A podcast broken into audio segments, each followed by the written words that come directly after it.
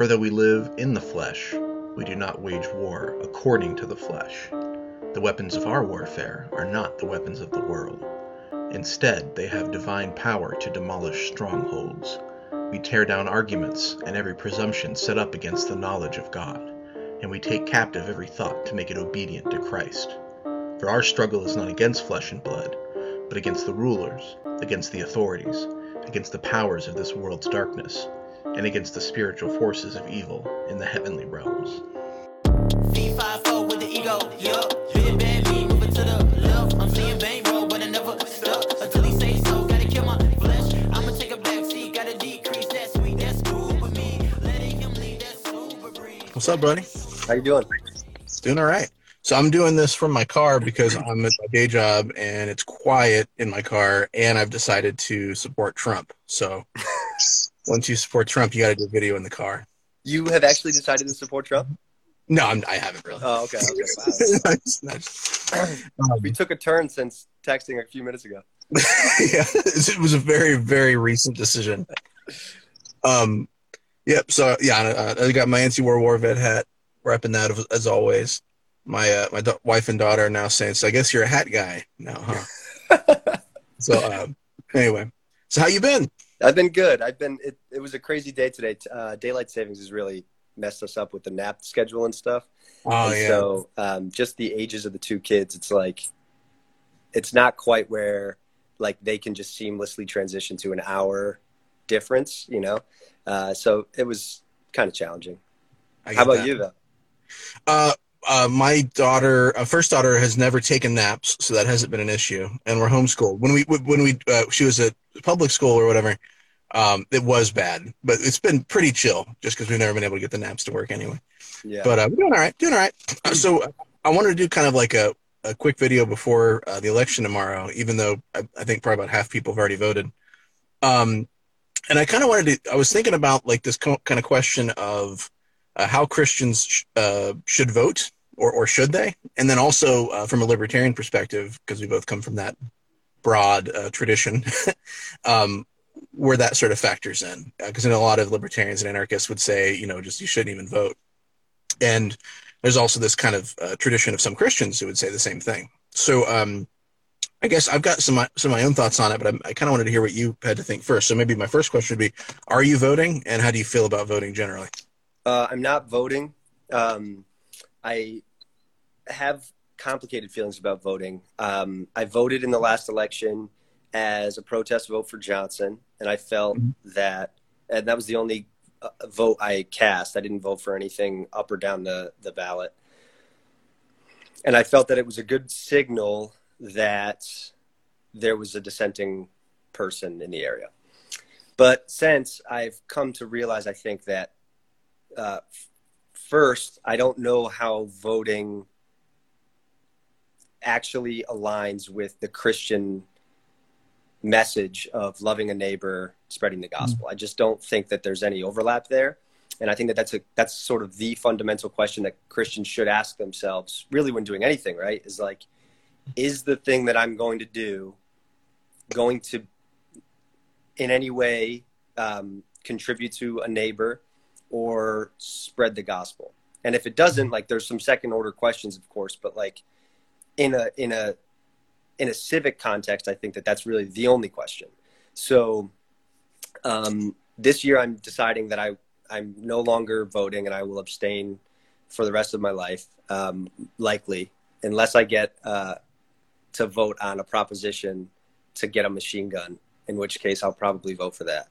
Um, uh, so yeah, I uh, I made a couple notes because I think, you know, just to to try to systematize it for the first time and like actually get it down on paper was a good quick thought experiment.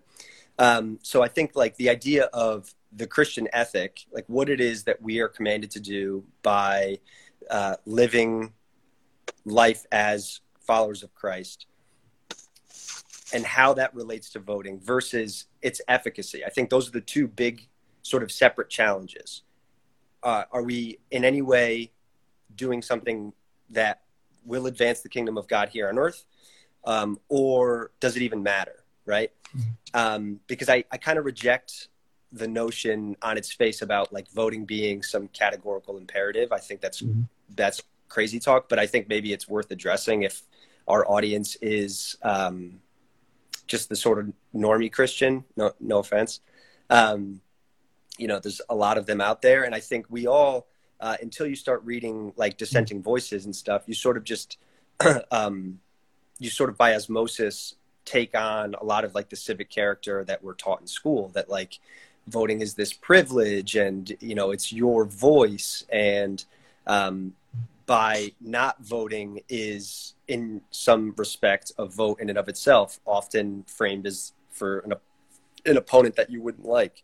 Um, and I, I do think though that voting or not voting is a vote in either way. And I think that my not voting is purposeful um, for the express purpose of saying, I, I don't consent to this system. I um, don't agree with any of the characters that are on offer. And even if I did in every way, um, like, you know, Ron Paul Light was running in my district or for president, um, I don't think that my vote matters. And so um, voting for someone is is almost to say that like it, it almost gives people a sense of power that they don't have. And it's it's that Emma Goldman quote that constantly rings in my head about if voting were legal or if, if voting mattered, it would be made illegal. Um, Yeah. It doesn't matter, right? And so uh, I, I'm sure you've read it, but the Robert Nozick's Ten Tales of a Slave or The Tale of a Slave. I actually think I have. Oh, um, we can run through it really quick. Well, Do you do that? uh, we can do. Is is is a quick? Because I want to I want to try to make this one this about maybe twenty minutes or so. Oh yeah, yeah, go ahead. Someone should read it. That's a, a great example of why voting is sort of you're a slave whether you're being beaten by the master in the morning or if you're given an opportunity to to um, petition them not to. Sure. Yeah, that, that, that's a fair point. Yeah, when you mentioned Emma Goldman, I, th- I thought because she actually tried to assassinate someone, I believe. So, Yeah, which I guess that would make that would make a difference, and it is also illegal. So maybe she's got a point. yeah, yeah. um, but rightly so. So, um, the, um, uh, so, so here's kind of, I guess, how, how- how I've looked at it, because I, I do have some complicated feelings. Um, I, wrote this book called "Fight the Powers: uh, What the Bible Says About the Relationship Between Spiritual Forces and Human Governments," which is a long subtitle. And um, so, the first part of the book, I really kind of laid out this biblical case that behind state power, there is always this kind of demonic power, and even if you take that symbolically or something, um, that's still a pretty damning statement that, that you find throughout scripture. So, uh, you know, the, the kingdom of God under Christ is a different kind of kingdom that doesn't use violence, according to John 18 36. And, but the state always uses violence. So that's a distinction. Um, and it calls for an exclusive claim on our citizenship, um, as we read in uh, Philippians 3:20. So, um, but there's still this kind of big question. Okay, so even if we accept all that is true, in the meantime, we, we live here on Earth as travelers trying to get to our final destination, and we do have to think about how we should live while we're here. And that's going to be different, I think, from time to time and culture to culture, place to place. Um, but in light of all that stuff, though, I think there's a pretty good argument made by Anabaptist Christians like Amish and Mennonites, uh, and also a lot of people in the early church that since we have an allegiance to the kingdom of God and to its nonviolence, um, participation in the state of any kind would be inappropriate for Christians. I think that's a pretty strong argument. There's a good argument to be made for that. Um, and I think that's scary for some people because you want to have this illusion of control and you kind of are afraid of what happens when you, you don't participate. Um, but you know, it's, it is, it's one of, it's kind of a, it is sort of a leap of faith thing, right? You trust God to, uh, guide history and, and you just kind of do what you, what you think you're obligated to do, um, to play your part, you know? Right. Um, but I think on the other hand, like as you read like uh, the New Testament, you see Peter and Paul encouraging like prayer for political leaders and for the way direction that the state is going to function. Which I think ultimately at, at their time period there was almost nothing they could do apart from pray. Um, but you also see them do actually a few other things, like um, the apostles in the Book of Acts will push back against excesses and injustices in the use of political power. Um, so when, when Peter and um, uh, Peter and John are told not to preach uh, the gospel anymore. They say in Acts 5:29 it's better to obey God rather than man, and they keep doing it. Mhm. And uh, Paul, for example, is a Roman citizen, but he's not given his rights as a Roman citizen, and he's beaten. um, without any kind of trial or, or you know investigation. And he pushes back against that. And um, when he's basically once once they figure this out and they're embarrassed, they want to kind of hide it. And he's like, no, actually, um, I demand that the you know that the, the, the magistrate lead me out publicly in front of everybody to shame him.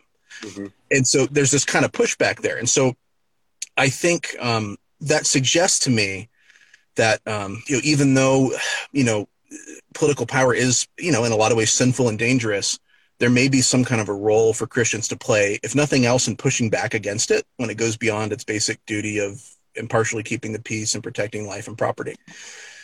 So I think with all that in mind, um, you know, I can't understand why, for example, a Christian might begrudgingly vote for a major party candidate in the interest of pushing back um, against like state excess, state violence. So, like, I get why someone might vote for Biden uh, to calm the violent rhetoric or polarization which stems from Trump being Trump. Um, I also get why concerns over radical left wing violence or abortion might push a Christian to like pray for God's mercy and then vote for Trump. Um, but for me, um, kind of in light of all this stuff, I, I, kind of I'm in this uncomfortable middle ground.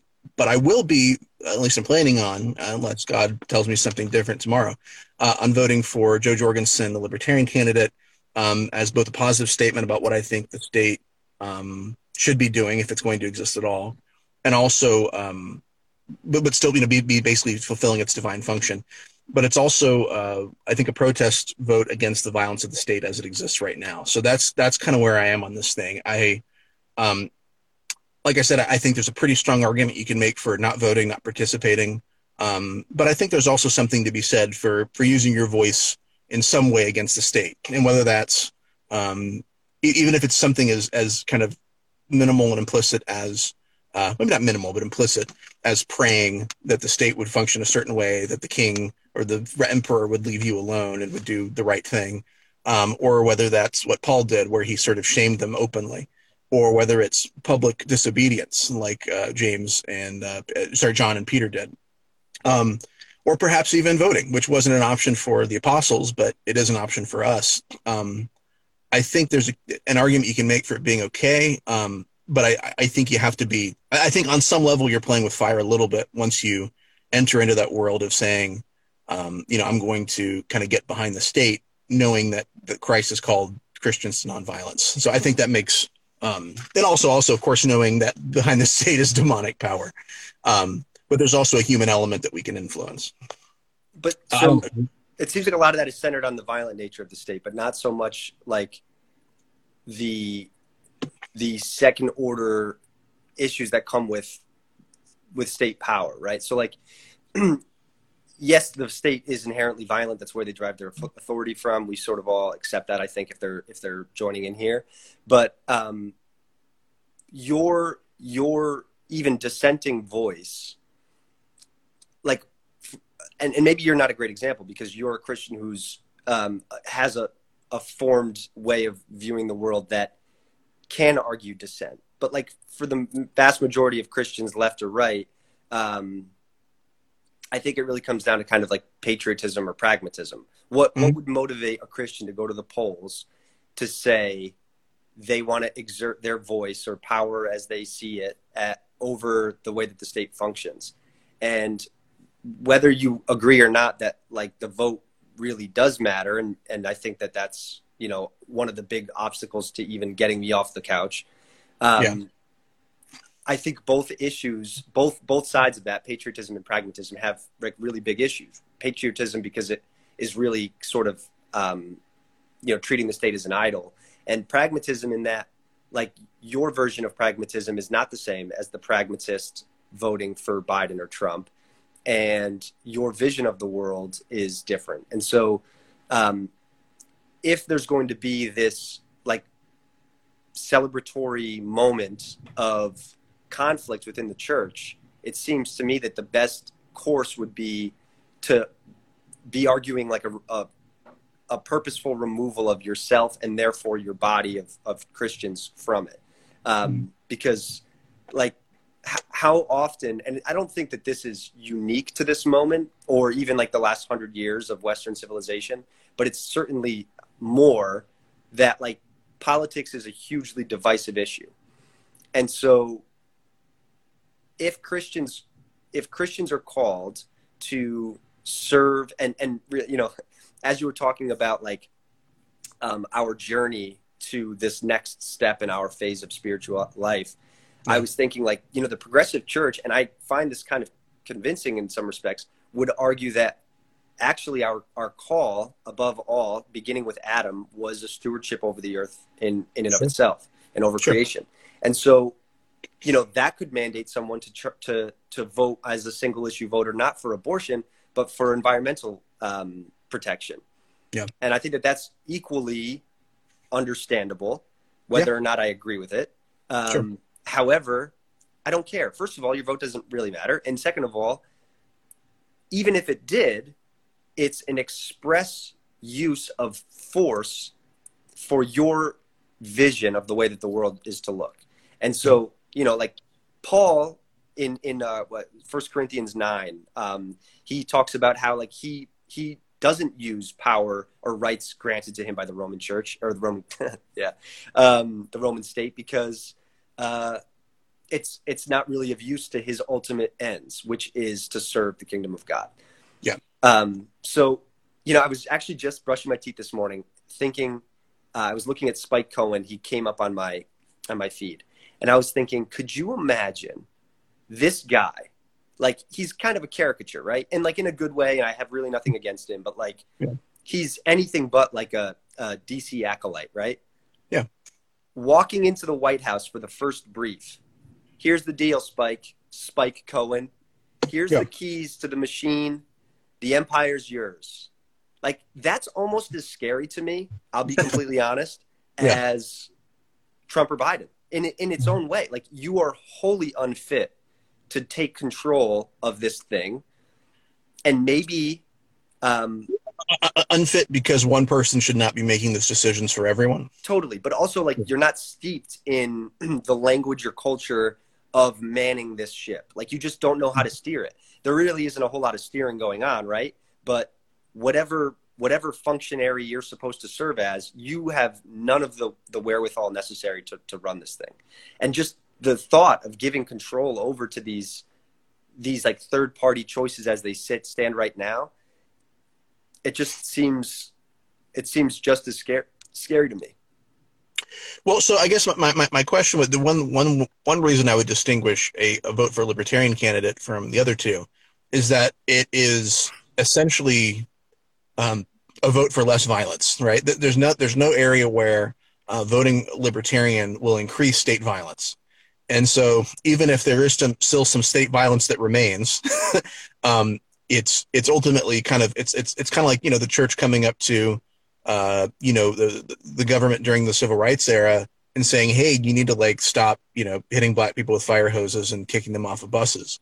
Now, the state is still going to exist. It's still going to, uh, you know, create some violence, but it's going to create less because Christians spoke up against that what that what was happening in that situation, right?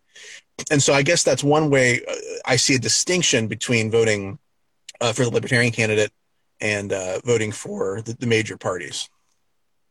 Does that does that make sense to you, or do you think I'm do you think I'm it's a I'm, lying to myself? No, no. I mean, I, I, I think you're right. I just don't know.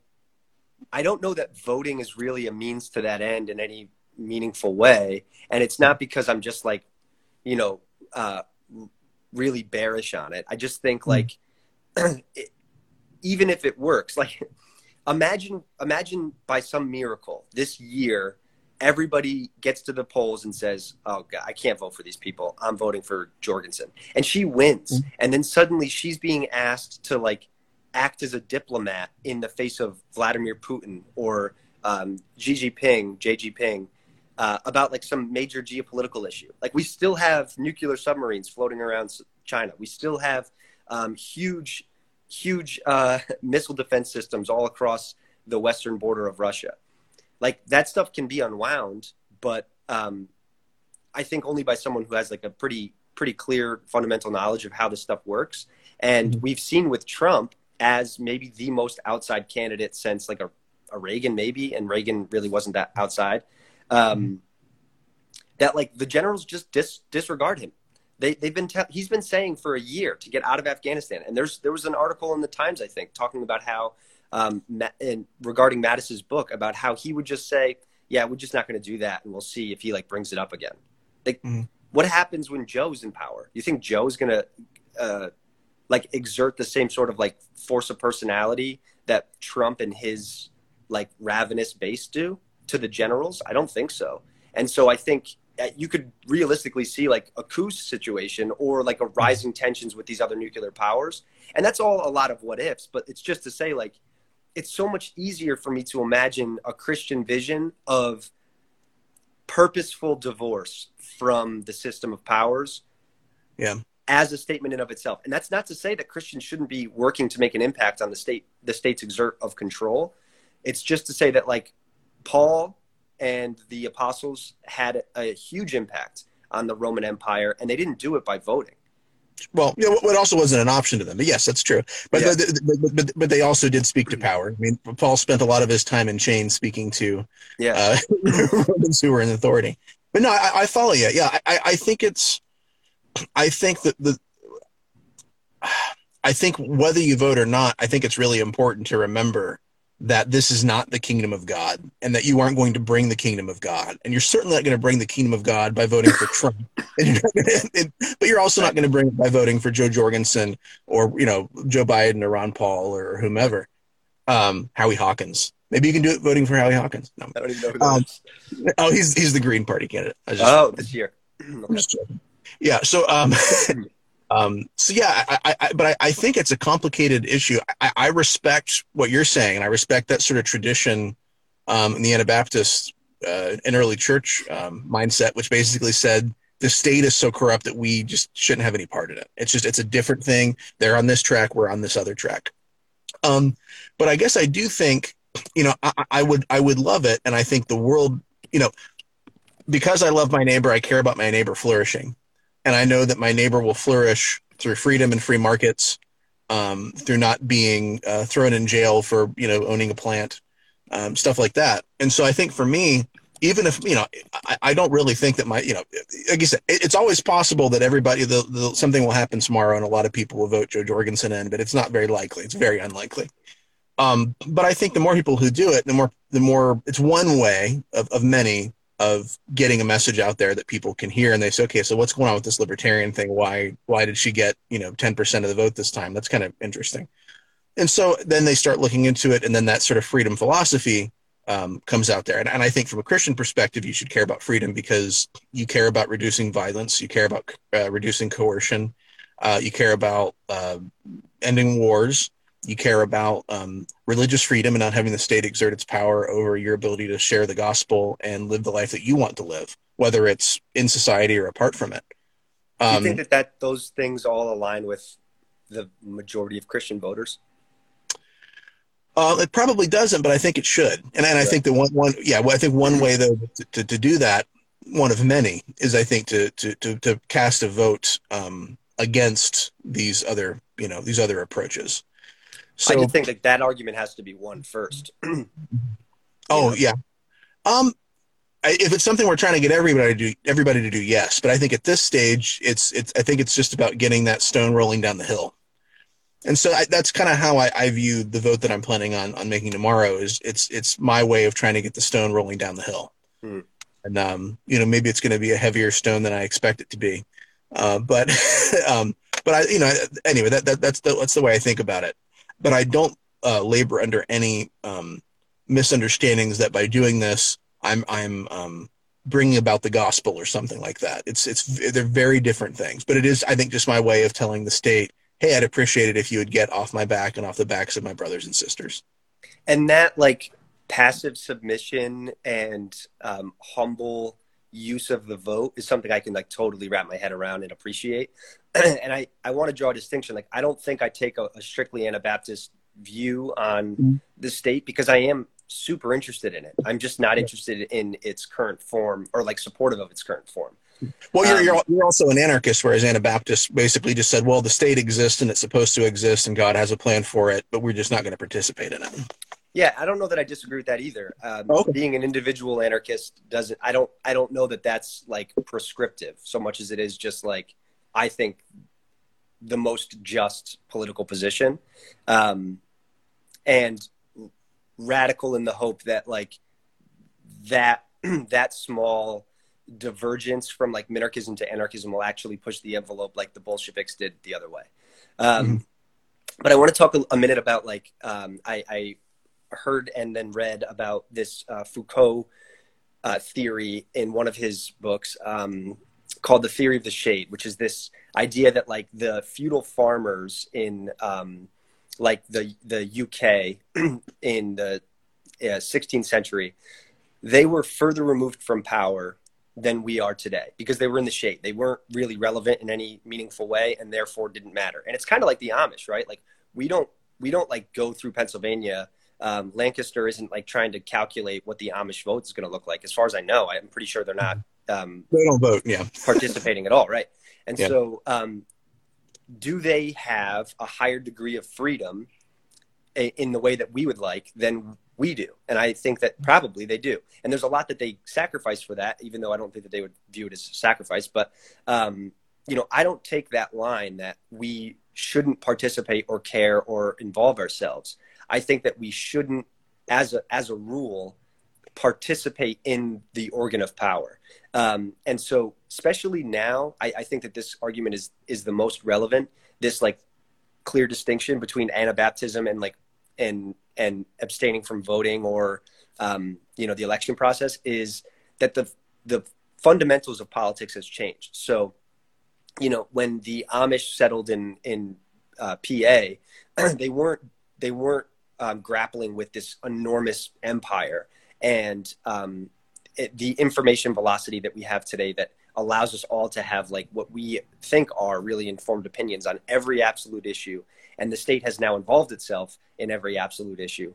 Um, you know you can't conceivably vote especially in a representative democracy your will for uh, what you imagine even even if it's different than other christians for um, your vision of, of bringing the kingdom of god about in a political actor because you know the the guy that you might support on the left who's great on the environment might be terrible on abortion or whatever like there, there's these Mhm. conflicting sort of consensus things um, and so i think that's another really good reason why we shouldn't be voting is like even if you don't even if you reject that voting does doesn't matter as i argue and even if mm-hmm. you believe that it's a categorical imperative that you vote and even if you believe that it's a pragmatic exertion of power and something that you you should be using your voice for you still aren't using it well like the the power you are exerting if you believe you are exerting it is is always towards conflicting ends either with I mean, in and of itself, right? Like the Democratic and Republican platforms are both like walking contradictions in a lot of fundamental ways. But like your vision of a Christian hope can't be like bore out in a political platform. Sure. Um, I don't know if that makes sense. That was that felt tangential, but no, I, I, I think I'm following you. Yeah, and, and, and I, I, I do want to say that. Yeah, I'm, I'm not voting for um, bringing about the kingdom of God because that's not going to happen through a vote. right. Um, Yeah. I guess what, what I, I'm just, I'm just basically, I'm just basically saying, you know, um, insofar as I, I have a voice, I would ask the state to leave me alone, so that, um, so that you know Christians can go about the business of spreading the gospel and forming their own communities and and living peacefully, you know, with each other. So, um, So let me ask you, in that same idea, because that, and that's more or less why I choose not to vote. Mhm. Why do you think the distinction of the data point, one tick in the column for Jo Jorgensen by Cody Cook, Mhm. is making more of an impact than joining the legions of people who are refusing to vote, uh, sometimes apathetically, sometimes through antipathy, um, that are saying, because I think that's a great argument for just undermining the legitimacy of the state in and of itself. If voting is supposed to be an expression of consent, and we are a government based on the consent of the governed, and there's 60% of the people aren't are eligible to vote and not voting, then why do you have the consent to power? W- w- What right do you have to rule over a body that doesn't care about what you have to say or participate in the elections to put you in power? And Sure. so maybe maybe you can make that same impact that way. by not voting. Yeah, I mean, I, I think the thing about not voting is not voting is either a protest non-vote or it's laziness. Whereas I think a vote for Jorgensen is basically, or a libertarian candidate is a vote for leave me alone. Like I think that's more definitive. hmm Um, but but I think not voting, as you said, is an action. It is a choice that you make, and it does mean something. But I just think the message is less clear. Yeah, yeah. But then I I find myself thinking, and I thought this last time too. I vote for Johnson, knowing full well he won't be elected to try to protest. but then what? Right? Like the the power doesn't care about my dissent, and that's demonstrated through like the the sort of like continued passivity towards the Libertarian Party in, in like the political process, yeah. but also, you know, like the the major media outlets haven't grappled with a major bump in the LP's turnout. They don't care. It doesn't demonstrate to them that there's any shift in the polity. They just yeah. think, okay. Well, I think they're also, I think, intentionally trying to obscure and hide things, right? right. So, I mean, um, you know, four years ago, they allowed Gary Johnson to be included in some of their polling about you know who you support and they intentionally left Jo Jorgensen off this time. And i mean what happened last time of course was the more polls gary johnson was on the more people were aware that he existed and they start looking him up. And then that creates this you know that roll down you know the, the roll down the hill or whatever that picks up speed. And i think there were a lot of people who were who just on the left in the media who said you know we're not going to give any quarter to anybody who might undermine uh, joe biden presidency. And i think they see the libertarian party as one of those um, you know, as kind of a spoiler, p- perhaps. And so I think they very intentionally left her out.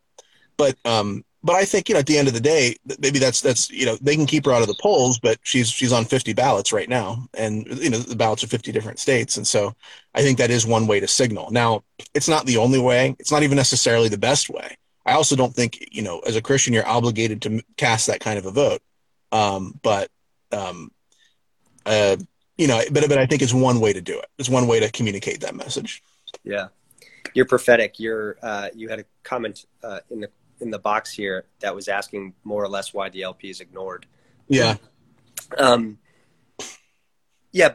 So, so I think you're kind of agreeing with my point. Maybe I didn't make it well enough. Is that mm. like power, regardless of politics, right? Because I kind of I kind of view the major media institutions and academia sort of in in the same um, in the same organ of power that the state is as as like ancillary supporting features of it.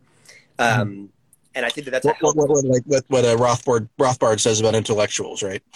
right. Yeah, but um, I've been listening. Are you familiar with Curtis Yarvin? No. He's a pretty toxic figure, but he's really interesting.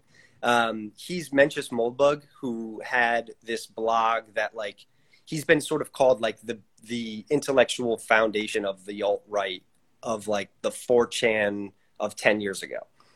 Um, and he had this really popular blog that is now defunct, and he's writing a new one called Gray Mirror, Gray with an A. And he's been on a podcast circuit promoting it that I've been listening to um, several interviews of.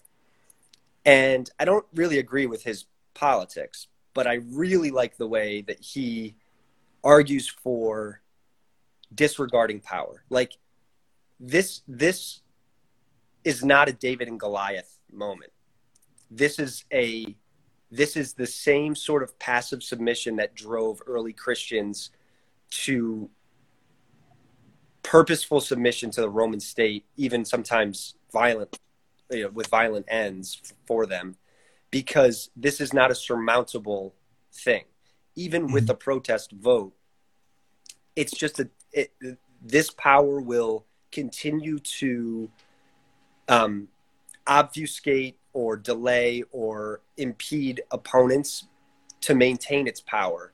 And yeah. the more opposition becomes um, obvious and um, builds coalitions and gains momentum, I think the more likely it is that this organ of power currently um, that we're dealing with will become more overt in its um, its use of force and um, like its its jealous sort of like protection of its boundaries. yeah. And so I almost think like a protest vote, that was kind of the point I was trying to make earlier is like, so what am I saying by voting for a protest candidate and then knowing as I'm casting the vote that it doesn't matter and that it only really makes like a like a, a peep in the whole in the whole um yeah conversation, I'm not, I'm clearly not doing it because I'm I'm saying that if you don't listen to me, I will exert some greater force later. I'm I'm just I'm just kind of like throwing it throwing it in throwing it in there and it doesn't really matter. Um, and you know the dropper into the what is that that um, imagery of like the dropper into the ocean or whatever? Like mm-hmm. it's easier for me to take take this like purposeful stand against participation. I, that's i don't know. Sure. I, I can follow that. Now um what i what i think i will say you, you said something that got me my mind uh, gears uh, turning a little bit is that from a Christian perspective, the best thing you can do is not to vote. like, um, if, if, if Christians all kind of got together and agreed, we're not going to vote for Trump, we're not going to vote for Biden, I would be happy not to vote libertarian as well, right? Um, I think if we just sort of said, you know, what we're going to do is love our neighbors, we're going to stop being so paranoid about protecting our power and our privilege um, so that we have to vote for this guy or this other guy. Um, we're going to stop playing this politics of fear and this sort of zero sum game thing where you know we're going to win and then the gays are going to lose or whatever. Um, and you know if we could just sort of agree that what we're more interested in doing is loving our neighbors and helping them and being a different kind of kingdom than what we're seeing around us i think that would be the most important thing you could do. Um, you're you're saying that you would need like the bulk of christians no, board no, with that first no, no, no. I think we should. I think everybody, every individual Christian should be doing that as best they can every every yeah. day. But but um but I guess what I'm saying is if we were doing that, I I don't think this question of voting would even really enter my mind. Um, right. But I think but I think because we're not doing that, I guess I, would like to be one Christian voice that's saying, hey, actually, I would appreciate. You know, my my opinion on the subject is the government's too big. I want I want people to be able to live their own lives without being molested by the state, and that is how I you know that's how I love my neighbor. that's one of the ways in which I love my neighbor. Yeah. Um, so I, I, think you know for me it's um, the voting thing is I, I, think can play a part, but I but I, I wouldn't say that it's essential. I wouldn't say it's necessary. I wouldn't say you have an obligation to do it. Uh, but as I've as I've thought about it and worked through it and prayed through it uh, and struggled and written on the subject and, and you know tried to kind of research and, and come down as well as I can, it seems that there's a little bit of a room, little bit of room there for uh, you know, wouldn't have been voting in the first century, but certainly um, pushing back against the state and and calling it out for um, what it does. That's that's is just basically evil. yeah. Um, so that, that that's one small way in which I think I'm I think I'm going to do that. And I, I will just say I, I think the Christian lesson from the apostles should have been um, active participation in the conversation without participating in the power, but mm-hmm. but to understand that the the greater force we exert mm. through mm. this upside down kingdom that we're trying to represent, the more dangerous we become, and the more mm. our protest becomes um, like an actual threat to the legitimacy of the state or whatever we're arguing against. And we saw that with Paul's life as we know it, right? It's best understood that he was beheaded in Rome by uh, a Nero who was beginning to understand the force that the Christian church was was building. At least that's my my sure. infantile understanding of of his death, uh, without knowing a ton of the history. Yeah, and so like um, I mean, he was in chains and released several times because I think he they could understand that it was almost like quaint. Like, oh, you know, okay, cool, Paul, you keep doing what you're doing, buddy. You're really you're killing it. And then eventually they realize like, oh, he's actually kind of a force that we need to reckon with.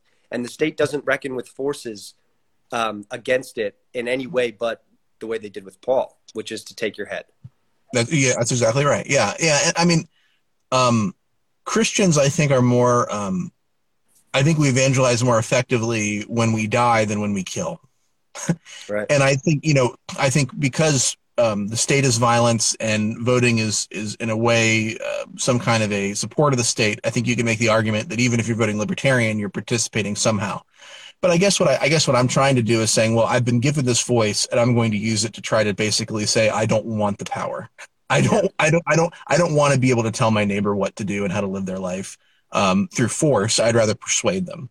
Yeah. And I think you know that, that is why I feel comfortable voting libertarian. Now, if I were voting, yeah, I, I have I, I have Christian friends who are concerned about Trump and the whole um, polarization thing, and they're Christian and they're going to vote Democrat. And I understand that too, but I don't feel comfortable, even as much as I don't like Trump and I don't want to see him in the White House. I don't feel comfortable using my voice to support somebody who's going to do things that I think are evil. And so, um, but I've settled on the libertarian thing in that kind of complicated gray area that I found when I read the New Testament, Mm. uh, and I feel okay about that choice. But I was I was curious to get because I knew that I, I think I suspected that you would disagree and and uh, take a different view, so I wanted to get you in on this too. Yeah, I appreciate you thinking of me. I I think it's a hard thing, and I think Yeah. um, as as I develop in this space, the more I believe that power is to be understood, but not acknowledged, and certainly not deified or justified through our action. And so, I won't vote if if for no other reason. I will never vote again because I will never show consent in a system I don't consent to. Uh, because even even a vote for Jo Jorgensen sort of says like you're willing to play on the terms of the power, and I don't. I don't want to play the game at all, and I certainly won't play by the terms that you're allowing and or like that you're that you're granting me. Um, so I reject almost everything about what it is that we learned about like the civic duty, responsibility, privilege of voting. Um, and so I, I'd rather have that conversation with Christians and I'd rather preach that message from the pulpit if I were ever given the opportunity, because I think that there's a lot of Christians who just, they, and, and you're not one of them. And so like you and I are fighting over the last 3%, right? But like for, for most of these people, they view voting as like a legitimate means to their political ends. And that's bananas to me. Like not only is it not, and, but even if it were, that's unjust. And people need to be more comfortable with reckoning with that. Sure. Yeah. Um, so what are you going to do tomorrow instead of voting? I'm gonna watch my kids like I do every other day, and I'm gonna uh, scroll through Instagram and wonder why nobody laughs at my jokes. Dude, I, I, I- love, I think I love, I, I, well, I, I put the heart on, on a pretty high percentage of your memes, I think. You do, but you know, my best friend is uh, is uh, a follower of mine, and he, like my wife, likes almost all my pages. But it's kind of like your mom. You're you've now you've now ventured into mom territory. We're like, I don't know if you're liking it or you're just like, you know, we're buddies now, so I gotta I gotta give you the heart. Yeah.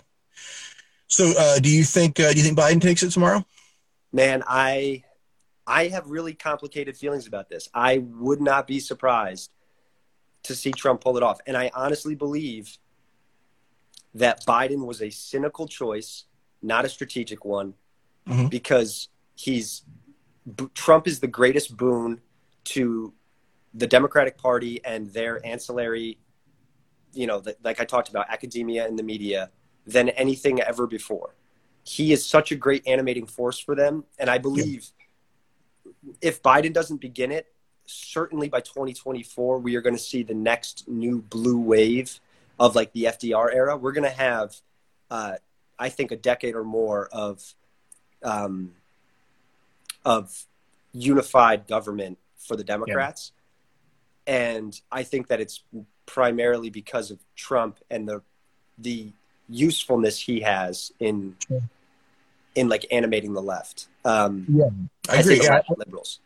Yeah I, I think Trump is a good fundraiser for the most extreme and terrible se- segments of the Democratic and Republican parties. Mhm. I think that the, the one real strong benefit of a Biden win is it signals. But, but, well, okay, so if Biden loses, then I think the AOCs and the kind of far left people in the Democratic Party say, "Okay, you guys tried it your way. Now it's our turn." Mhm. Um, and it also to the Republican Party that they need to keep going with this Trump approach.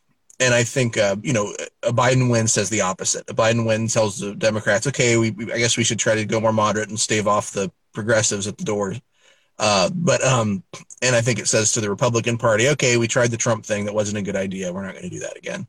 Um, that's my at least. uh, Hopefully, that's way, the way it would go if that happens. But I think Um, populism dies hard. I don't. I don't think we're going to see a huge shift in the Republicans. Yeah, he might be right about that. Well, I, I conducted an informal poll with my daughter, who's seven, and uh, Jo Jorgensen has really good name recognition with her. Okay. Um, she remember she remembered Trump, but it took a few seconds, and she couldn't remember Biden's name at all. So I would say, if you were to extrapolate the results of that poll, I would say that uh, I think Jordan Jorgensen's going to run away with it, and I think Biden's in real trouble. Yeah, yeah.